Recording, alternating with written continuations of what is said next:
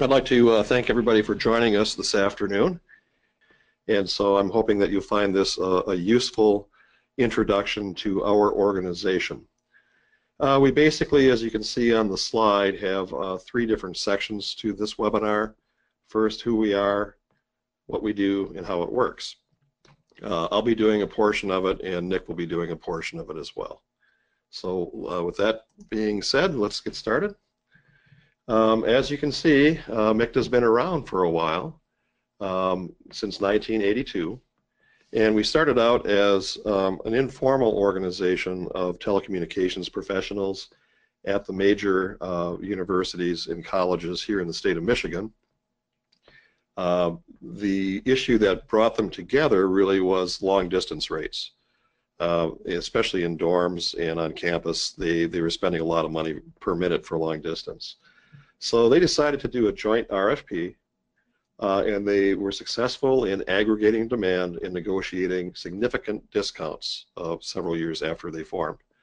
Uh, they realized that they were onto something, that there was strength in numbers, uh, so they um, became a formal organization, uh, and they called themselves MICTA, Michigan uh, Collegiate Telecommunications Association. nowadays, it's kind of a misnomer, so we don't really spell it out anymore. Uh, we currently have members in 48 states around the country. Uh, so we have many, many different types of organizations. Uh, it's no longer just higher education. It hasn't been for quite a few years. Uh, any nonprofit entity is eligible to become a member of MICTA. A 501c3 or a 501c6 is eligible for MICTA membership uh, we um, develop the same types of things that we did at the very beginning, um, multiple user master service agreements. And uh, it's a highly competitive process, uh, and we typically end up with a variety of vendors for various products. So it's not a, a single vendor type of a proposition like many bids are. Uh, we do have multiple providers of products and services in the same space.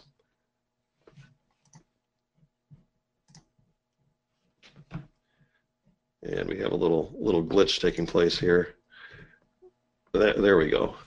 Who we are, that's our friendly staff.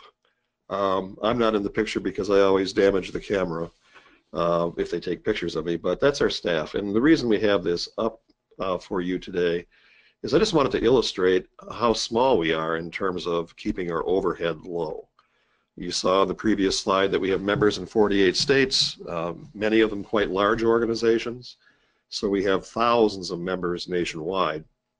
However, uh, to do the business and to keep our overhead low so we can pass maximum savings along to our members, we're very frugal and we operate with uh, very hardworking small staff, and there they are.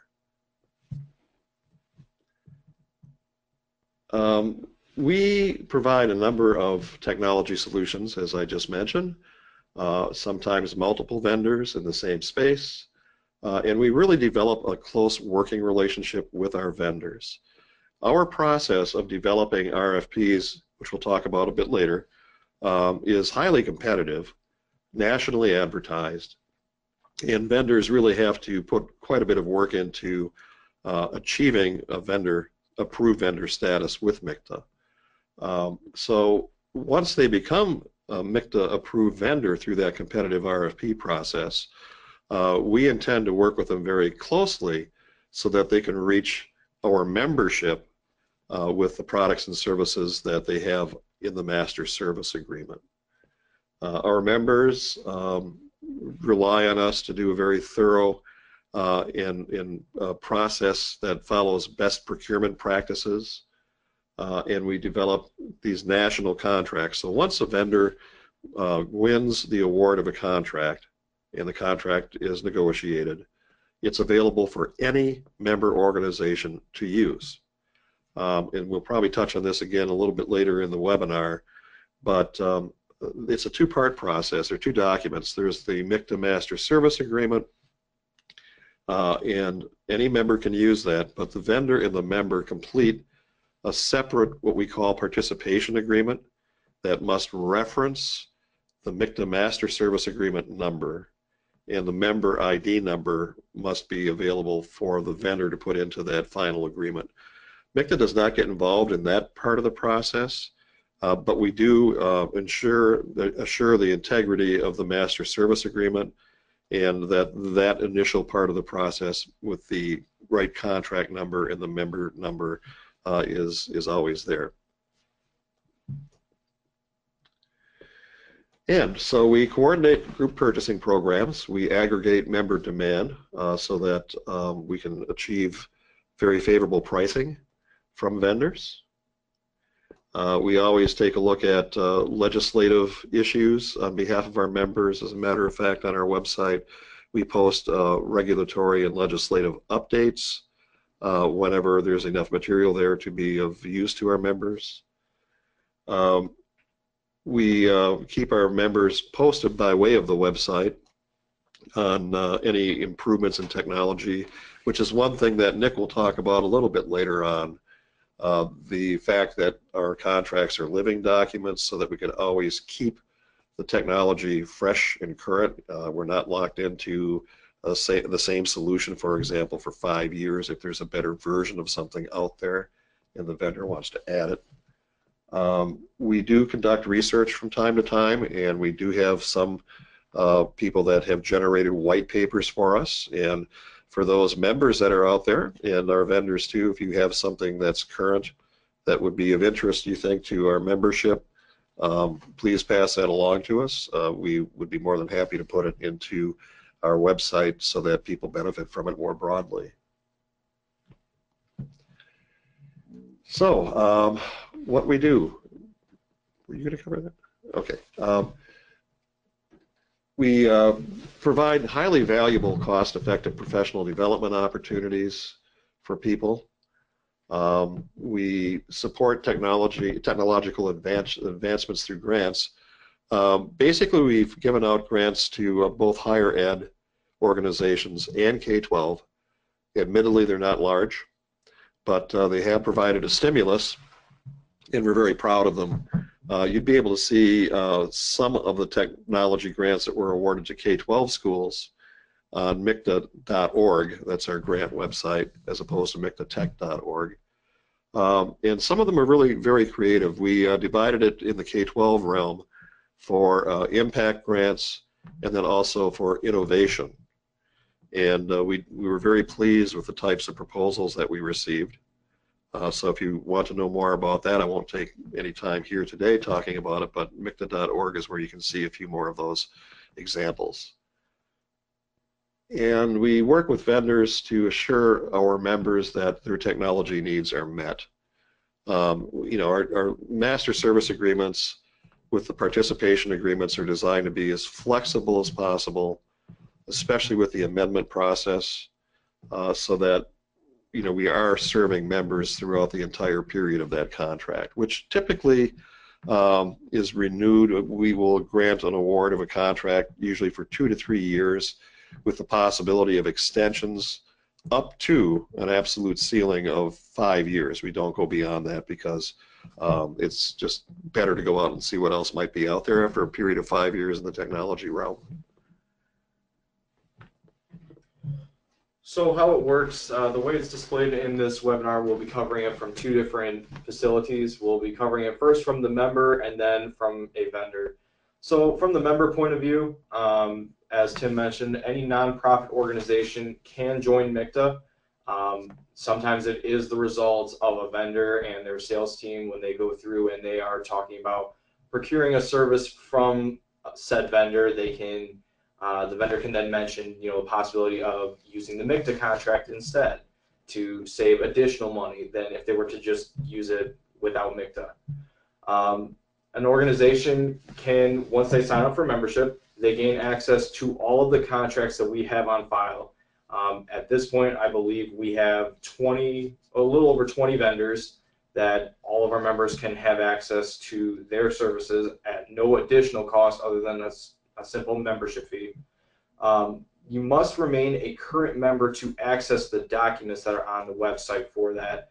Um, and what's meant by that is all of our vendors, their master service agreements are on the website, and the way they're put into that website is uh, they're protected by you have to be a, a current member to view those documents. You can't have somebody that isn't a uh, isn't a current member go to view those documents simply for privacy. Um, the organization then has access to our uh, Universal Service Fund consultant as well for any questions or guidance with any E-rate or Healthcare Connect funding. And this is mainly for those higher, or I'm sorry, the uh, K to 12 organizations, the library, and the healthcare organiza organizations. Uh, a representative from a MICTA member can also serve on either RFP committees, whether it's the initial drafting up of the RFP or if it's grading the responses based upon the defined criteria. And that leads us right into the next part, which is how it works from the vendor side of things. Um, a member can suggest a need for a product or service that isn't currently covered by an existing MSA. Um, so for instance, if there was a different service that you know wasn't covered in any of our other three contracts, you can suggest it to us and we will then take it from there. Uh, the idea is then taken to the board of directors for approval and then the RFP is developed by a committee of members. This is one of those committees that any current member can serve on if they have an interest for it, if they have experience for it they are more than likely or more than able to serve on that on that committee. MICTA then sends advertisements of the RFP to national sources to get responses from vendors. Uh, we send the invitation through sources such as USA Today, the New York Times, um, PR Newswire, just to facilitate and get uh, responses from vendors that way. Once that's done, potential vendors submit their proposals based upon the outlined criteria. Another committee will then score those responses based upon a, criteria that was already set and predetermined before this event. MICTA will then contact any vendor that met the required results to negotiate a master service agreement from there. We won't contact those vendors who have not met the uh, the criteria or the score that was originally needed. We don't want to we want to keep things moving at a lively pace. So the master service agreement consists of two parts, the actual service agreement itself and the participation agreement. The difference between the two is that the service agreement is between us and the vendor.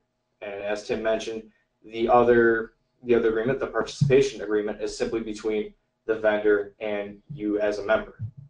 Uh, these master service agreements are negotiated only with vendors that have met the evaluation criteria, as was stated before. They can last for a maximum of five years based on the vendor performance, and they can be amended at any time during those five years. If there's something additional that your company is offering that was initially covered under the old pricing, you can then submit an amendment and an updated pricing spreadsheet to cover any additional equipment, anything new, whether it's some kind of new telecommunication internet service or anything new in the fiber build out uh, market, anything of that nature.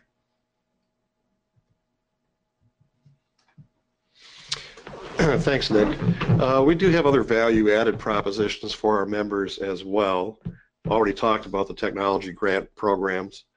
Um, if you go to our website, uh, you will find uh, along the top a drop-down box for MICTA Radio. And MICTA Radio is a way that we like to share information with members about the uh, solutions that are available to them uh, that we have on master service agreements. Um, the um, process is very simple. If you are a vendor, and I know we have some vendors in the audience today, doesn't cost a vendor anything to do that. Uh, but you know the idea is is that people don't just automatically go in and read a contract to find out what's in it, um, unless they have a specific need, and then they might do that. But they might not be aware of the total array, the, the spectrum of products and services that are available, and it's pretty impressive. Nick mentioned the number of vendors that we have. Well, each vendor has multiple solutions. They might provide bandwidth, they might provide cybersecurity solutions, uh, they might, in some cases, provide telephone service. Uh, so there's a lot there. And we decided that we really need to push out more information so people get an idea of uh, what they have access to. And it is very impressive in terms of the total amount of products and services that are available to them. Um, Nick did mention the E-Rate and Healthcare Connect Fund consultation service. That's another value add. Um, most people, I think, are aware of E-Rate. They've heard of it, which is very helpful to K-12s and uh, libraries throughout the country. And uh, Gary does provide consulting. Now, he does not fill out forms for anybody, uh, but he does have a very high-level understanding of that program, and so he can answer questions.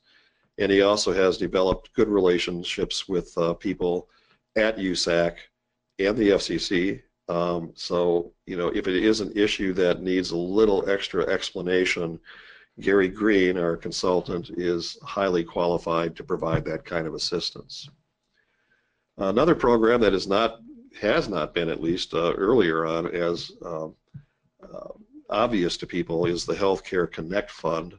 It's also uh, overseen by USAC uh, and the FCC ultimately and that provides funding for technology programs, eligible equipment, and things like fiber optics build out and bandwidth um, to uh, healthcare facilities if if the overall number is considered rural in nature. It's really for rural healthcare.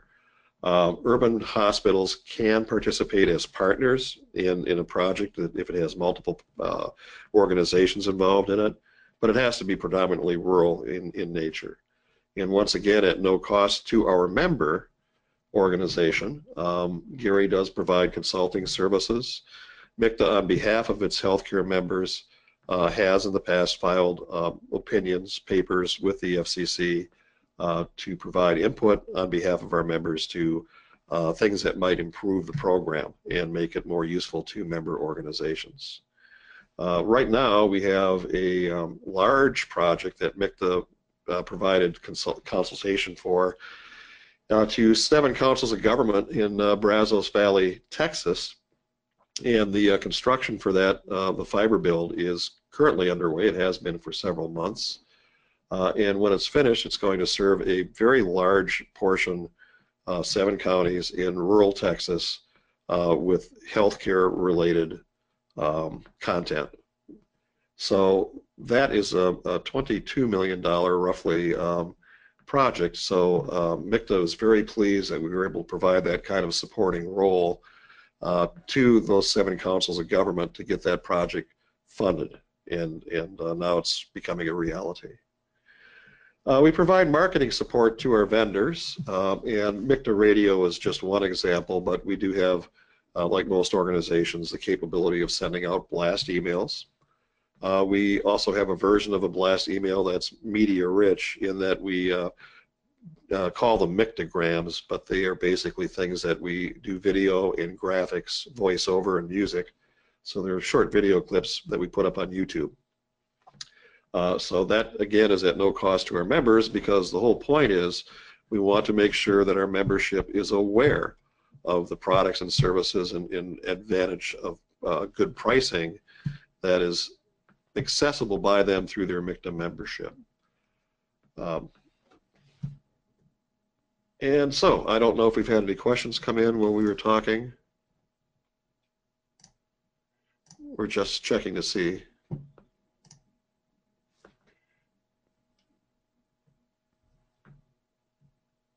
Jeff, I assume what you're referring to as a deck is, oh,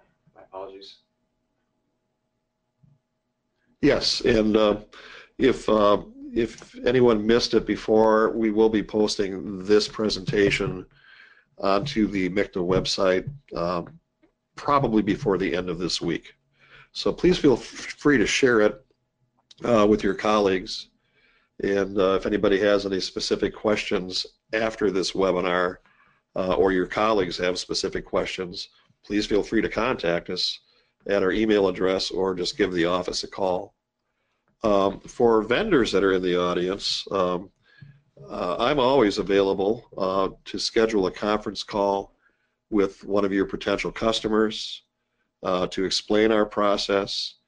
Uh, we realize that not everyone is comfortable using a third-party contract, so uh, quite often we'll get questions about how the uh, the product or service was bid. You know, what was the RFP process like, uh, and did we nationally advertise it, or it was it advertised in that region? And I'm more than happy to answer any of those types of questions. So um, that's another way we support our vendors.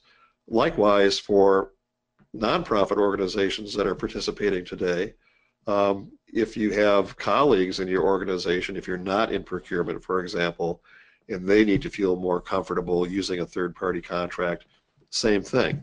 More than happy to get on to a conference call and describe the process. We actually have, uh, for both types of individuals participating today, a standard packet of information. And uh, actually, there are more than one packet because we tailor it toward the product or service that you're looking for, and they, they are very likely the products of uh, individual RFPs. So we will send the appropriate uh, documentation uh, on the RFP that resulted in that master contract for that product and service. And what you'll find in that packet is a, a clip, a clipping of the um, national advertisement uh, you'll also find uh, a table that compares us with how state procurement uh, does their bids or RFPs. And uh, we stack up very favorably in terms of following all the proper processes. Uh, and there are other things in there too that are just supporting documentation. And that's available just by asking for it. So um, we are very pleased with our process. It's something that we've worked on since 1982. Uh, we've refined it along the way based on membership input. I think it's very important that um, I emphasize the membership participation in the whole process. You saw a photograph of our small staff before, and uh, obviously we don't field the kind of expertise in all of the very complex technology arenas uh, with a staff that small, uh, so we rely on volunteerism to a large degree when we develop an RFP. Uh, we send out a request for volunteers. Uh, we generally get good response um, to work on one or the other or even both committees. And we are able to field a high level of expertise uh, in the IT and telecommunications realms to help us develop the technical parts of the request for proposals and then also to evaluate the proposals, the responses that we get in. Uh, so um, hopefully we've answered a number of your questions today. Uh, we ran through this pretty quickly, uh, so we'll save you some time today unless we see some more questions pop up. But that, in a nutshell, is the overview of MICTA, nonprofit, here to serve our members, here to assist successful uh, MICTA approved vendors that have contracts with us in the ways we talked about. Uh, we're always available to help with questions or um, talk with your colleagues uh, or even with one of your potential customers if you are a vendor. So, um, thank you.